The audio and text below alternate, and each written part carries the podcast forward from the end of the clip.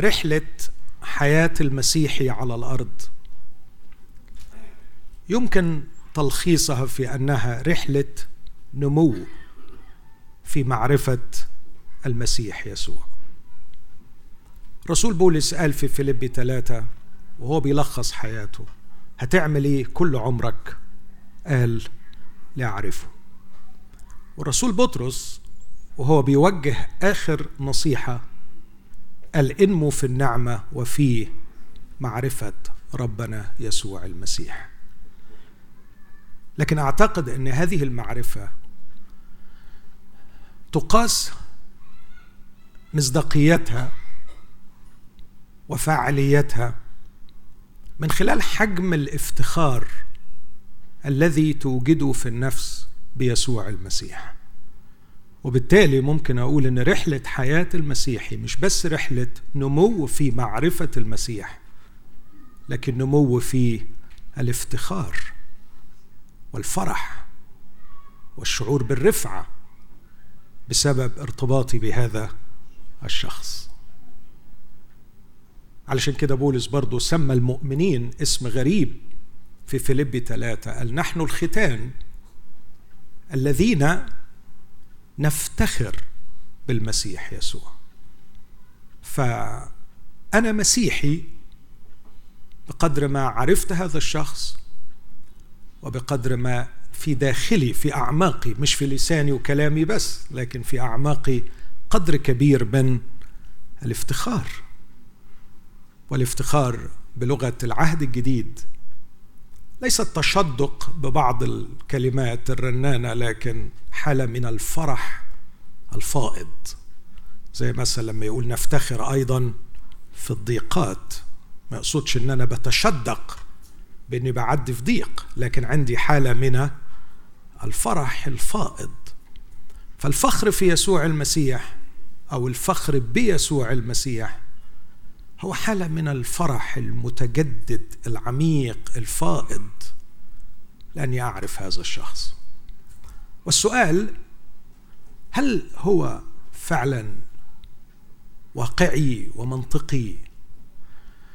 أن شخصا قد مات منذ ألفي عام مصلوب عاري محتقر ومخذول. هل من الممكن فعلا أن النهارده بعد ألفين سنة ارتباطي بهذا الشخص يخلق في حالة من الفخر والفرح الفائض والمتجدد. هل معرفتي بهذا الشخص فعلا؟ وإدراكي له يجعلني فخور بأني أعرفه؟ الإجابة نعم. ومن الممكن إن إحنا نجيب عن هذا السؤال بأفكار كثيرة. أعتقد الرسول هنا بيحط أربع كلمات فعلا فعلا ينفعوا مجلد ضخم. اللي عايز يكتب.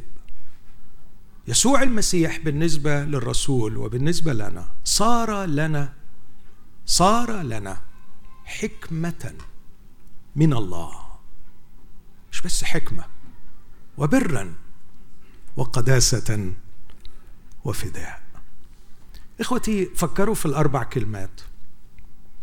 عاش كل اليونانيين كلهم بدون استثناء وأملهم الأعظم أن يصلوا إلى الحكمة.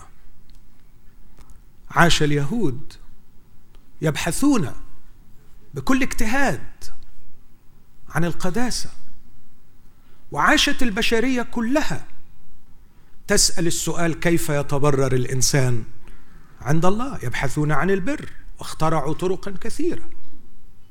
ولا أقول كل البشر لكن البعض. من الحكماء أدركوا كاليهو أن الأمر يحتاج إلى فدية. فعاش جزء كبير من البشر يقولون ويطلبون ويبحثون ويحلمون إن وجد عنده مرسل وسيط واحد من ألف. بيخلص المشكلة لأنه بيقول قد وجدت فدية فبحث البشرية كلها عن الحكمة عن القداسة عن البر عن الفداء. إلى أين أدى بهم؟ إلا إلى فعلا أبار مشققة لا تضبط ماء كانت البشرية تجري في اعياء تبحث أنا أتكلم عن المخلصين من البشر. يبحثون عن هذه الأشياء الأربعة.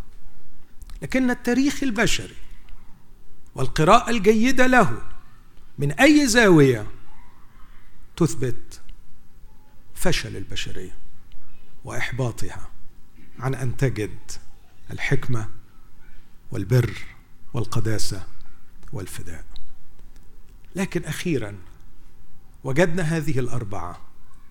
ليس في طرق ليس في مناهج ليس في أنظمة لكن وجدناها في شخص. نرتبط به وندخل في علاقة معه. ونوع من العلاقة غريب لم يعرف من قبل. ما هيش علاقة صديق بصديق ولا علاقة عابد بمعبود ولا علاقة رجل بامرأة ولا علاقة ابن بأبيه. علاقة أغرب. قال عنها في ذلك اليوم. تعلمون إني أنا في أبي وأنتم في وأنا فيكم. غريب هذا الاتحاد والاندماج مع هذا الشخص اللي يخليني كل يوم أغني وأقول صار لي حكمة من الله وبرا وقداسة وفداء. لكن معرفة هذه الحقيقة شيء والاستمتاع بها واختبارها أكيد شيء مختلف.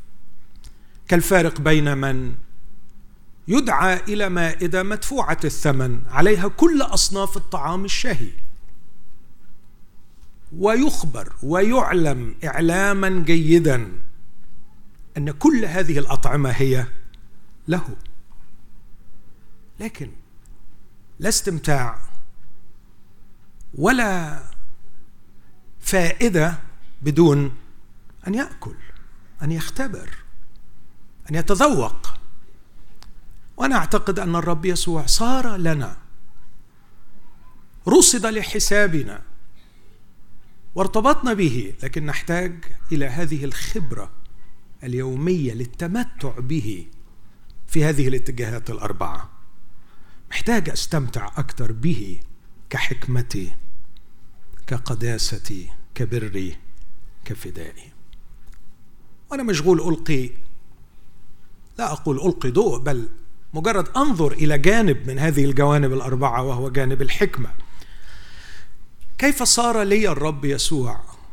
من الله ودي اللي بدأ بيها الرسول هنا. صار لنا حكمة من الله. هل فعلا كلما أكلت شخص المسيح أكثر أطعمت عليه أكثر فهمته أكثر أحببته أكثر عرفته أكثر هل فعلا واقعيا وعمليا؟ كلما صرت أكثر حكمة؟ نعم. إزاي؟ ده اللي أحاول أفهمه مع حضراتكم. من هو الحكيم؟ الحكيم هو الذي ذهنه يعمل بطريقة صحيحة تجعله يجيد التعامل مع الواقع. أو بلغة أبسط. الحكيم هو الشخص الذي يتعامل مع الواقع بصورة صحيحة بما يتناسب مع هذا الواقع. مثلا ليس من الحكمة أن أرى سيارة مسرعة وبعدين أقف في وشها. ده غباء حماقة. لكن فهمي للواقع أني أنا أتكون من لحم وعظام والسيارة من الحديد وهي مسرعة وإذا صدمتني سوف تحطمني أدركت وفهمت الواقع وذهني اشتغل على هذا الواقع وبناء عليه عندما رأيت السيارة ابتعدت. هذا القرار الحكيم بني على فهم للواقع وبالتالي أجدت التعامل معه. إذا رأيت نهر وأنا لا أعرف السباحة لا يمكن أن ألقي بنفسي فيه. كلما رأيت خطر ابتعد عنه. وكلما رأيت شيء معين أمامي أحاول أن أتخطاه أو أن أحيد عنه هذه هي الحكمة بسيطة في أبسط القرارات في مروري في الشارع كلها مبنية على فهم دقيق لطبيعة الواقع اللي قدامي. لكن دي مجرد يعني طبقة سطحية صغيرة لكن هناك واقع أعمق شوية.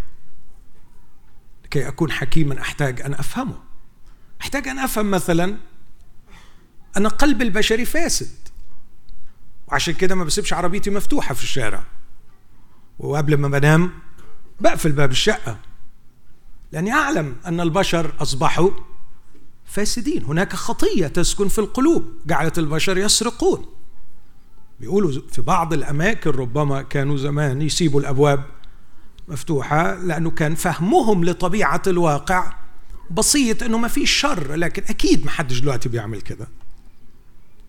فأدركت طبيعة الواقع أن البشر أشرار.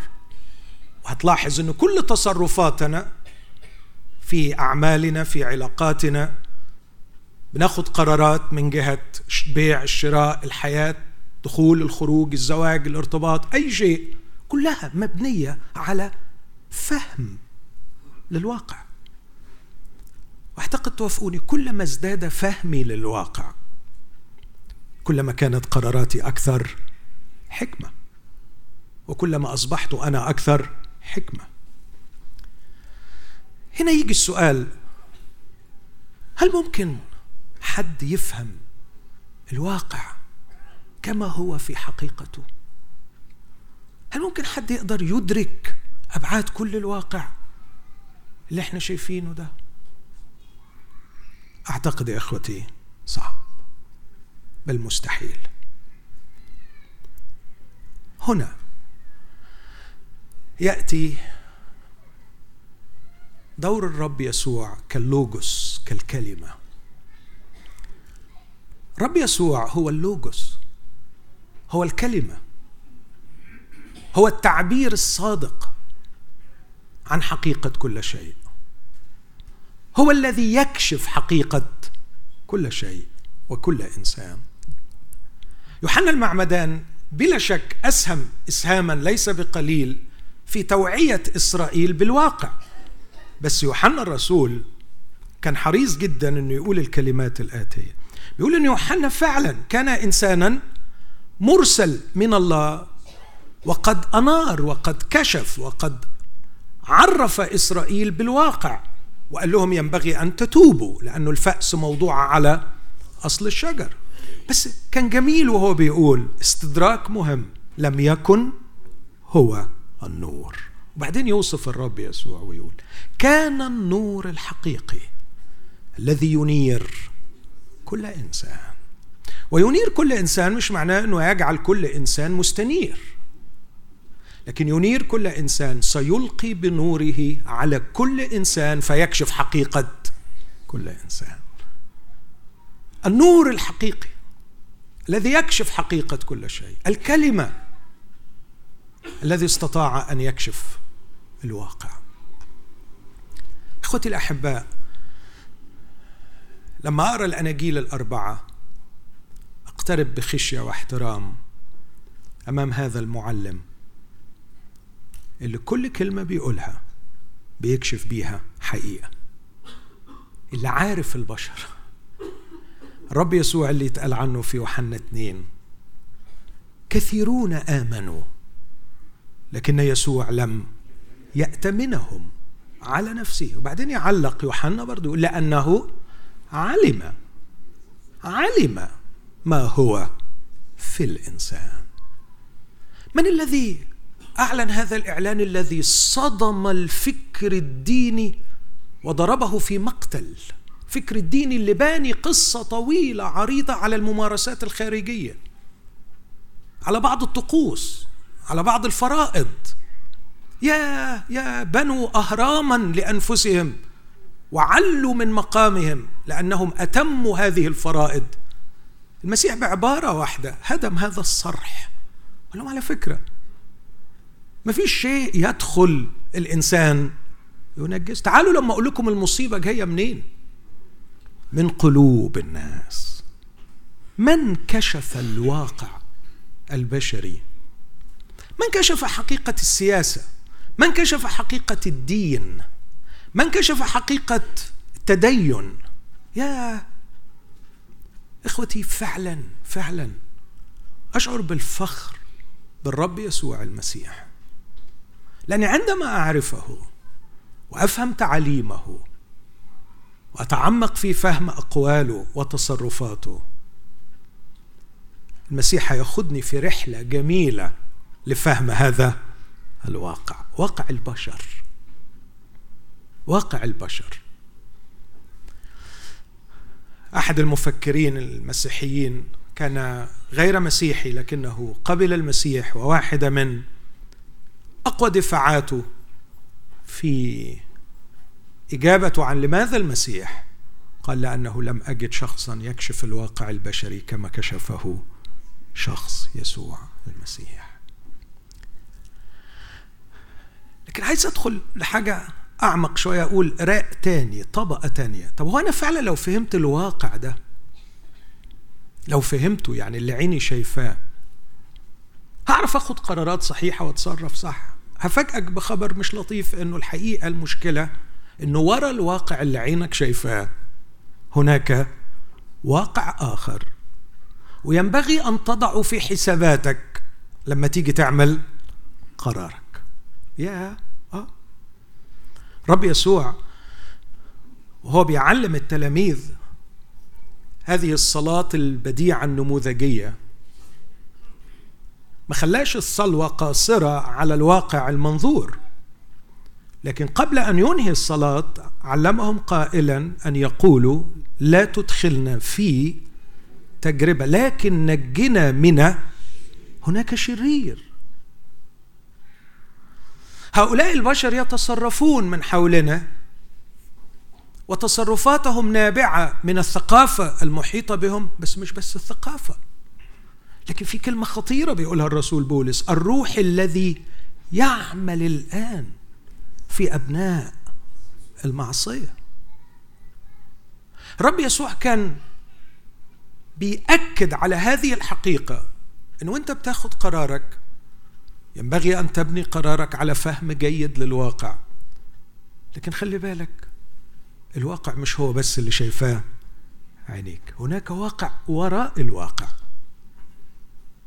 وعلى فكرة العالم اللي وراء العالم أقدم وأقوى وأبقى وأخطر ومؤثر بطريقة أكثر جدا من اللي إحنا متصورينها مش عايز أدخل في تفاصيل كتير لكن في مرة الرب يسوع تعرض لكلمات تقدير ومدح جميل وهو المحروم من هذه الكلمات كل أيام جسده على الأرض. كانش حد بيقدره. بس أخيرا بطرس بكل حماس قال له حاشاك أن يكون لك هذا. لكن غريب الرب يسوع. كان بعين ثاقبة يرى ليس فقط الواقع المنظور لكن يرى الواقع غير المنظور وبصدمة رهيبة. مش بس لبطرس لكن لكل التلاميذ. اذهب عني يا شيطان أنت معثرة لي. مرة أخرى في حالة حماس ديني بديع حماس ديني رائع يجتاح البشر في كل العصور. يا رب ائذن لنا أن نطلب نار من السماء. وبعدين دي كتابية. مثل ما فعل إليه وأنت مش أقل من إليه أنت مش أقل من إليه أيضا بصدمة عنيفة. تعري. راء ورا راء ورا راء لستما تعلمان. من أي روح أنتما؟ أي ريح عاتية أخذتكم بعيدا عن الصواب والحق. هناك أرواح شريرة تتحكم في العقول والرغبات حتى في الكنيسة وفي المؤمنين. هذا ما ارتعب منه بولس وهو يقول أخاف أنه كما خدعت الحية حواء بمكرها. هكذا تفسد أذهانكم عن البساطة التي في المسيح. خاف فقال لئلا يطمع فينا الشيطان لأننا لا نجهل أفكاره. بطرس يحذر ويقول يريد من يبتلعه وكم من مؤمنين مبتلعين لأنهم لم يفهموا الواقع الكامن وراء الواقع. يعني أقترح قراءة الأناجيل من هذه الوجهة الأناجيل الأربعة. قد إيه من كلام المسيح في الأناجيل الأربعة عن الواقع المنظور؟ وقد إيه عن الواقع غير المنظور؟ وسنفاجأ أن كلام المسيح عن الواقع غير المنظور أكثر من كلامه عن الواقع المنظور. لأنه كان يعلم أن الواقع المنظور ما هو إلا ما يجري على المسرح لكن هناك كتاب وهناك وراء الكواليس قوة تحرك هذا الواقع. سواء سواء قوة الله والملائكة أو قوة إبليس والشرير وأجناده أجناد الشر الروحية في السماوات. يا هذا العملية كده صعبت. يعني كل ما أجي أخذ قرار أنا محتاج أفهم الواقع المنظور وكمان أفهم الواقع غير المنظور. لا هصعبها أكتر. الحقيقة أنا علشان أعمل قرارات صحيحة وأكون حكيم فعلا أنا محتاج لحاجة أكتر من دول وأعمق من دول. أنا محتاج أعرف واقع ثالث بيسمى الألتيميت أو الأقصى أو الأسمى. الواقع النهائي. الواقع اللي ورا كل واقع. الآخر خالص. الواقع الأخير. نبع كل شيء ومصدر كل شيء. والذي بدون معرفته معرفة حقيقية لا قرار صحيح ولا صلوة صحيحة ولا عيشة صحيحة ولا أي شيء هيطلع صحيح. ومن هو الواقع النهائي؟ الله لم يره أحد قط. هذا هو الواقع النهائي. الله الله. اللي مش ممكن تفهم لا الواقع المنظور ولا الواقع غير المنظور بدون ما تفهم. الله تخيل لو وقفنا عند الواقع غير المنظور وما عندناش خبر عن الله تبقى كارثة تبقى كآبة يبقى إحباط. لكن أنا محتاج أعرف طب وبعدين ورا الشيطان وآخرتها من الآخر من الآخر سواء من الأول أو من النهاية في في مين والمين ده؟ شكله إيه؟ طب ودي بقى معقول حد يقدر يوصل لها؟ إحنا بالعافية بنلطش في فهم الواقع المنظور وبنضرب أخماس في أسداس في الواقع غير المنظور. مين بقى ده؟ مين بقى ده اللي يحلم يعني؟ إنه يخترق المنظور وغير المنظور ويصل إلى الأصل إلى الجوهر إلى الأعماق السحيقة البعيدة. الله. سليمان يقول له أنت إله محتجب متحجب الرب يسكن في الضباب. ما أقدرش أعرفه. بس هنا سر فخري بشخص الرب يسوع. الرب يسوع مش بياخدني من إيدي ويوريني الله هو جاب لي الله. الكلمة صار جسدا. الله لم يره أحد قط. الابن الوحيد الذي هو الآن في حضن الآب. هو كشف شرح. كلمة خبر اكسجيسز يعني فصل وشرح. مش يعني قال لنا حكاية عنه. مش يعني قال الله نور والله محبة وخلاص على كده. لا. ده لما احتضن الطفل ووضعه على ركبتيه كان يشرح من هو الله. وعندما بكى مع مريم كان يشرح من هو الله.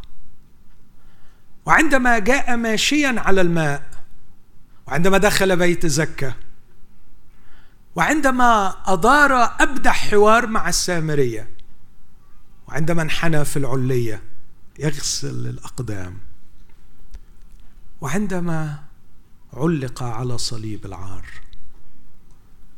عندما صرخ وعندما سبح عندما فرح وعندما حزن في كل سكناته وحركاته وقوفه وقيامه الامه وافراحه تعاليمه وخدماته كان يفعل شيئا واحدا أنه يشرح من هو الله. إيه ده؟ معقول؟ معقول يا ناس؟ يعني معقول الله خرج من وراء حجابه وتكشف أمام عيون البشر؟ لا لا ده مش اتكشف ده اتشرح. ده اتشرح. ده قال إيه اللغة اللي بتفهموا بيها؟ قلنا له لغة واحد يقف يقعد يمشي ياكل يشرب يعطس يعيط يضحك. قال هعملها لكم. هعملها لكم. بس بشرط تتفرجوا عليا وتعرفوا مين أنا. خرج سيدي من عند الآب وأتى إلينا. في صورة إنسان. هل نرتعد أمام هذه الحقيقة؟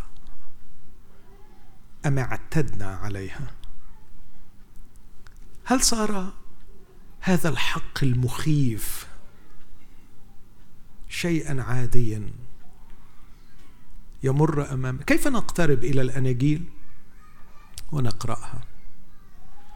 هل نقترب بحذر وبخشية لأننا نرى الله مشروحا؟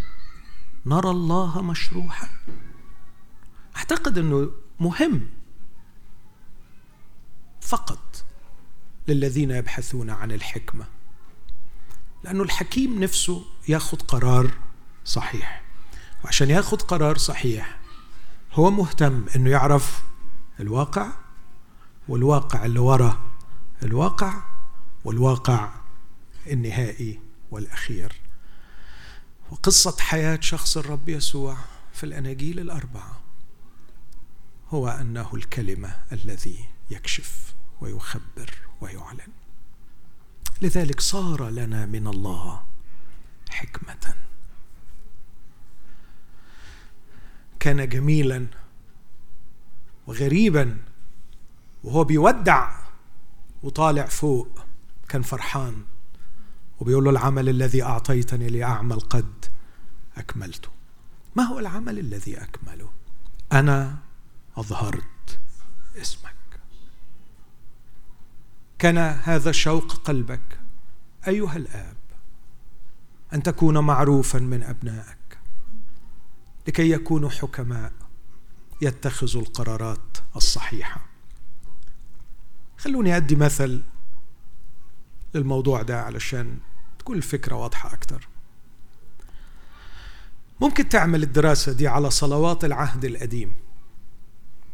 ما من صلوة صلاها واحد من رجال الله. الصلوات الكبيرة المشهورة زي مثلا نحمية تسعة عزرة تسعة دانيال تسعة. الصلوات الضخمة الكبيرة العظيمة دي صلاة آسى صلاة يهوشافاط. إلا وتلاقي أن هناك مقدمة تسبق الطلب. والمقدمة دائما وأبدا مبنية على فهم لطبيعة من هو الله. وأحيانا كان يزودوا حاجة في النص. من هو وبعدين ماذا فعل وبعدين ماذا أنا أريد. فأي صلوة صحيحة المفروض تكون مبنية على فهم مين هو الله الله عمل إيه وبعدين أطلب اللي أنا عايزه. ليه معظم الصلوات غلط وما بتستجابش؟ لأنه مرات كتيرة ما بتكونش مبنية على مين هو. الله قبل ما أطلب حاجة ينبغي أن أفهم طبيعة هذا الإله. من هو الله؟ واحد يقول لي حيلك يعني. أنت صعبتها قوي يبقى بناقص إن إحنا نصلي. صح عندك حق لو ما كانش عندنا إمكانية إن إحنا نعرف مين هو الله. لكن الرب يسوع جعل هذا المستحيل واقعا جعله واقعا. أنا أظهرت اسمك وبلغة عتاب رقيقة وجميلة ومؤثرة. يا فيلبس أنا لي معكم زمانا. هذه مدته. ولاحظوا بيقول لهم أنا لي معكم مش بيقول أنا علمتكم. أنا لي معاكم. أنا دخلت وخرجت أمامكم. أنا أكلت وشربت معكم. أنا منذ ساعات غسلت أرجلكم. لقد مكثتم معي يوما. لقد استمتعتم بعشرتي سنوات. كيف لم تعرفني؟ ألم ترى؟ ألم تفهم؟ ألم تفهمني في أقنوميتي في اللاهوت إني أنا في الآب؟ والم تفهمني في رسالتي في التجسد أن الآب في صدقوني. مش بسبب الآيات لكن بسبب الأعمال. كل ما عملته كل ما عملته كل ما عملته. صدقوني إني أنا في الآب والآب في من رآني من رآني فقد رأى الآب. اللي يعرفني يعرف الآب. إخوتي هل نحتاج أن نعرف الآب؟ هل نحتاج أن نعرف الآب لكي نصلي بطريقة صحيحة؟ لكي نتخذ قرارات صحيحة؟ هذا نصيب الأطفال في عائلة الله. أكتب إليكم لأنكم قد عرفتم الآب. هل نقرأ الأناجيل ونتأمل حياة الرب يسوع لكي نعرف من هو الله؟ ولكي نفهم اعلاناته الثمينه التي لا تقدر بثمن عن طبيعة الواقع غير المنظور. يا تخيلوا لما كان بيقول رئيس هذا العالم يأتي وليس له في شيء. ثلاث مرات يذكر عن إبليس أنه رئيس هذا العالم. هل استفدنا شيء من إنه الرب يسوع يكشف كده بيرمي كده العبارة دي؟ بس دي عبارة كده على الماشي يعني إن إبليس هو رئيس طب دي ما ما تكتبش فيها مجلدات دي ما تفهم ما تشرحش مليون حاجة في الدنيا مليون حاجة في الدنيا تتشرح بإنه إبليس رئيس هذا الناس تضرب أخماس في أسداس وألغاز وألغاز وألغاز وما حدش فاهم. المسيح لخصها بكلمة إنه هذا العالم سيستم نظام وهذا النظام له رئيس وإبليس هو رئيس هذا العالم. اعمل قراراتك بناء على هذه الحقيقة اللي بديها لك مجانا كده بديها لك ببلاش. مش محتاج انت بنك معلومات علشان تقدر تعمل قرارات سليمة. اديني بقول لك وانت بتعدي وبتاخد قراراتك في الحياة اعرف كويس ان البشر فسدانين اعرف كويس ان العالم رئيسه إبليس اعرف كويس ان في إله عظيم هذه هي صفاته. وبناء على هذا النمو في معرفة شخص الرب يسوع الذهن نفسه بيتغير. لما بيعرفوا وظيفة الذهن محدش قادر يمسك الذهن ده إيه هو بالظبط إيه هو العقل بالظبط. لكن هو الأداة التي يستعملها الإنسان ليتوافق مع الواقع. فعلا ودي حقيقة. حاجة كده جوانا مخلينا طول الوقت عايزين نتوافق مع الواقع علشان ما ما, ما نتصرفش بجنان. وعشان كده اللي بيتصرف بدون اتساق مع الواقع الناس بيقولوا عليه مجنون ما عندوش عقل. لما عقلي عقلي يقعد باستمرار يفهم الواقع وياخد قرارات صحيحة طبقا للواقع العقل نفسه بيتجدد وبيتشكل وبيتغير وبيصبح بطريقة ما حكيم. فيبقى الذهن نفسه ذهن حكيم. حتى يصل إلى مرحلة أشتاق إنه ربنا يوصلنا ليها. أن يبقى لينا فكر المسيح. من كتر ما آكل منه من كتر ما أشبع بيه من كتر ما أقعد مش أشبع بيه يعني أقعد كده أقول له أنت جميل يا يسوع أنت حلو يا يسوع أنت طيب يا يسوع أنت ما فيش أحلى منك يا يسوع. مش, مش هو ده قصدي الشبع بيه. لكن فهمه فهم هذا الشخص. فهم تصرفاته فهم كلامه فهم تعليمه باتضاع أمام الكلمة. وباعتراف حقيقي إن إحنا مش فاهمينها وإنها أعلى مننا وأكبر مننا وأوسع مننا ونحن صغيرين قوي مش قادرين نفهمها. ونقعد كده فعلا بأسلوب التلاميذ أمام المكتوب مش بأسلوب الأساتذة اللي لمين المنهج لكن اسلوب طفل تلميذ يشتاق أن يفهم ما يكشفه المسيح بأخلاقه بتصرفاته بأعماله بتعاليمه بكلامه المعقد اللي أحيانا ما بنفهموش. فعلا فعلا. كلام مرات ما بنبقاش فاهمينه. صعب. بس هو مش هيمنع خير عن السالكين بالكمال. هيدينا ويكشف لنا ويعلمنا أكتر. وهو وعدنا أن الروح القدس هيكون فينا والمسحة التي أخذناها من القدوس هي تعلمنا وترشدنا وتشرح لنا إذا اتضعنا وإذا اعتبرنا أنفسنا. إنه هذا الكتاب ليس كتاب مدرسي للنجاح في الامتحانات. فيش امتحانات. لكن هو كتاب لتنمية ذهن قادر على التعامل الصحيح مع الواقع. هو كتاب معطى لنا لكي يكون لنا حكمة. اسمع الآية دي في إرمية 8 عدد 9 ها قد رفضوا كلمة الرب فأية حكمة له؟ غرض هذا الكتاب مش ان اديني شوية معلومات. هدخل بيهم امتحان ولا لما حد يسألني أعرف أجاوب. لكن لكي يصيغ عقلي. يصيغ عقلي. عقلي يتعمد يتعمد في المسيح فيبقى عقل مسيحي. من خلال إني أطعم نفسي. على الداتا على المعلومات على الأفكار على ما كشفه المسيح عن الله وعن الواقع غير المنظور. في سماء؟ في سماء. واحد بيعاني من ألم واضطهاد. كيف يتعامل مع هذا الاضطهاد؟ لو ما كانش الرب يسوع كشف إن في الواقع غير المنظور في حاجة غريبة جدا هتحصل مثلا يقول طوبى لكم.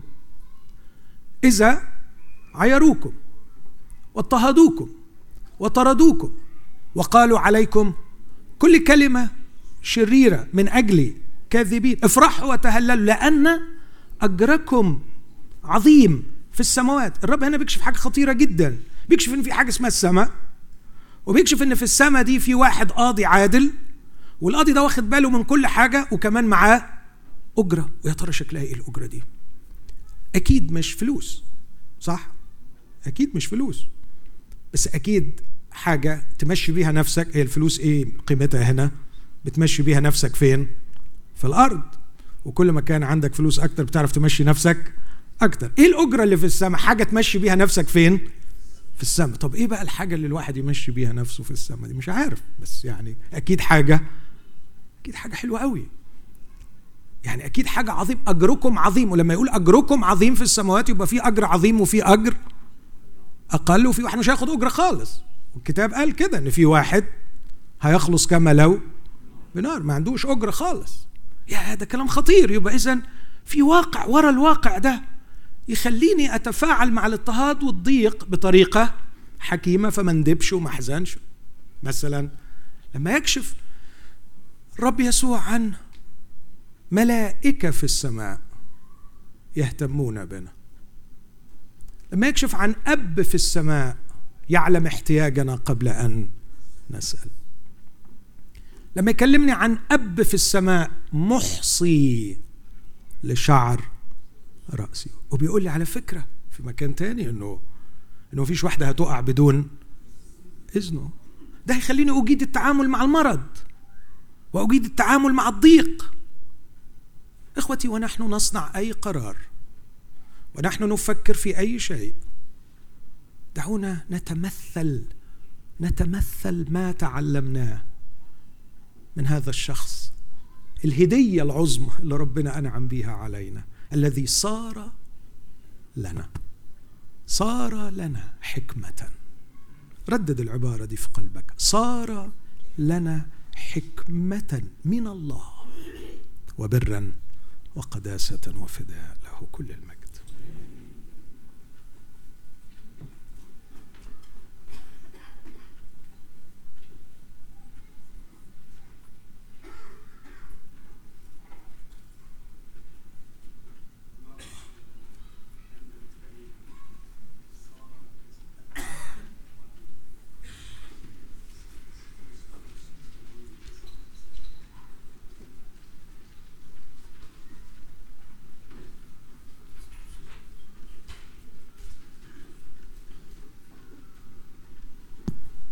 تسعة وتسعين